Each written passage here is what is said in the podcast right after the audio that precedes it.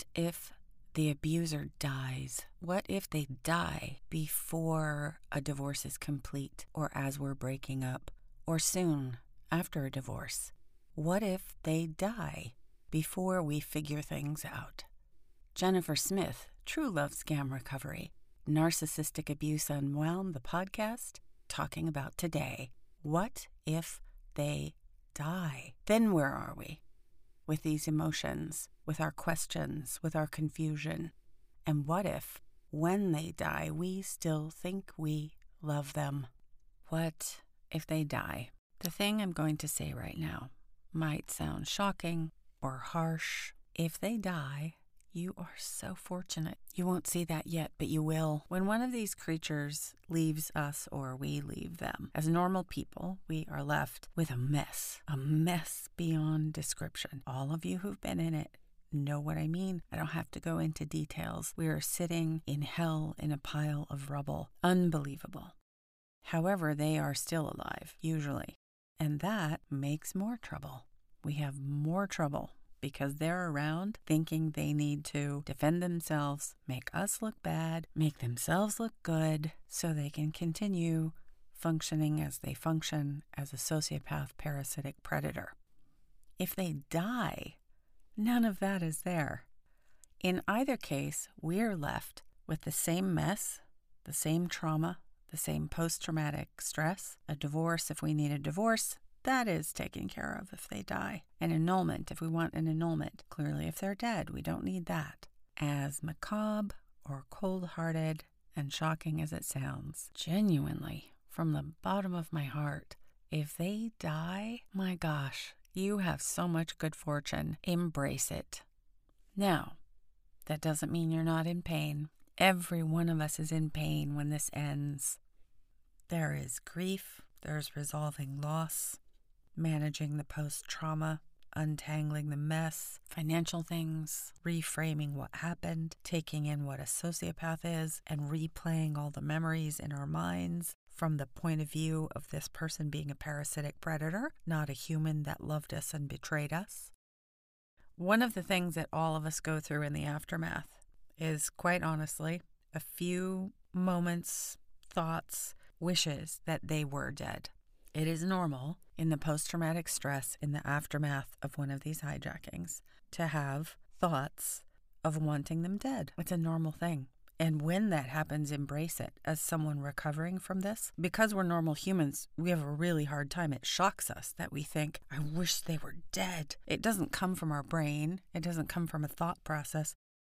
It's a primal response to this primal situation where a predator was ready to take and destroy everything that we are, to kill us, essentially, or literally. So to have this primal reaction, this thing rise from our life that says, ugh, if only they would die, that's normal and it's okay. The problem with when they die, what if they die, is that when they die, we have not realized enough about what they really are or reframed what went on or resolved many parts of the mess or any parts of the mess. So we genuinely take it as genuine grief for a, maybe a genuine person that we still think we love.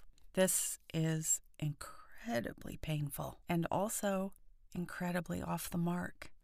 The tragedy there is that you're going to have an emotional experience of losing a spouse to death when that person was not really a spouse, but a criminal who had invaded your life and used you. That is what happened to every one of us. But if they die before the pieces of that have even begun to process and we really still we feel love them, that is beyond a lot. There is not one general way I could give as information or advice or, you know, some kind of method to go through that, I would invite you to book sessions with me. It would really be dependent on you and everything you believe about everything about life, really specific circumstances. That is a situation that would require the one on one coaching. You can recover and restore your life. Here's an interesting thing every single one of us has a point in the end where we wish they were dead.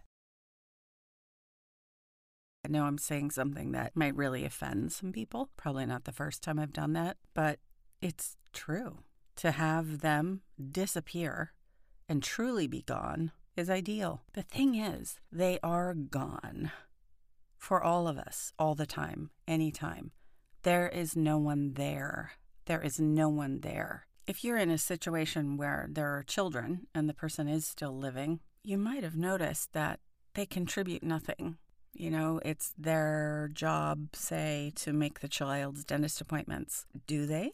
Do they make sure the kid gets to the dentist? Do they pay the dentist? It's up to us. It's best for all of us if we take the position truly absorb in our bodies and our minds so that we're acting from, making decisions from, speaking from the notion that they are gone. They don't exist. There is no one there. We have to make up our mind, determine to win, depend upon no one, and take our life back. Depending upon no one as a mental, emotional stance does not mean there will not be people there to help us or support us. It means we are depending on no one. We are taking responsibility. We are taking our life back. In that stance, so much support wells up from everywhere around us. We really can recover from this. We really can take our lives back fully, completely. We don't have to remain scarred or wounded or any of those kind of ideas. Email me, Jennifer at truelovescam.com. Let me know what your questions are. Let me know what you want to hear more about. And you know what? It's okay if you don't believe what I'm saying. Keep listening. Keep seeking true recovery, true restoration of your life. Sending you all good things. Jennifer Smith, True Love Scam Recovery with the podcast Narcissistic Abuse Unwound.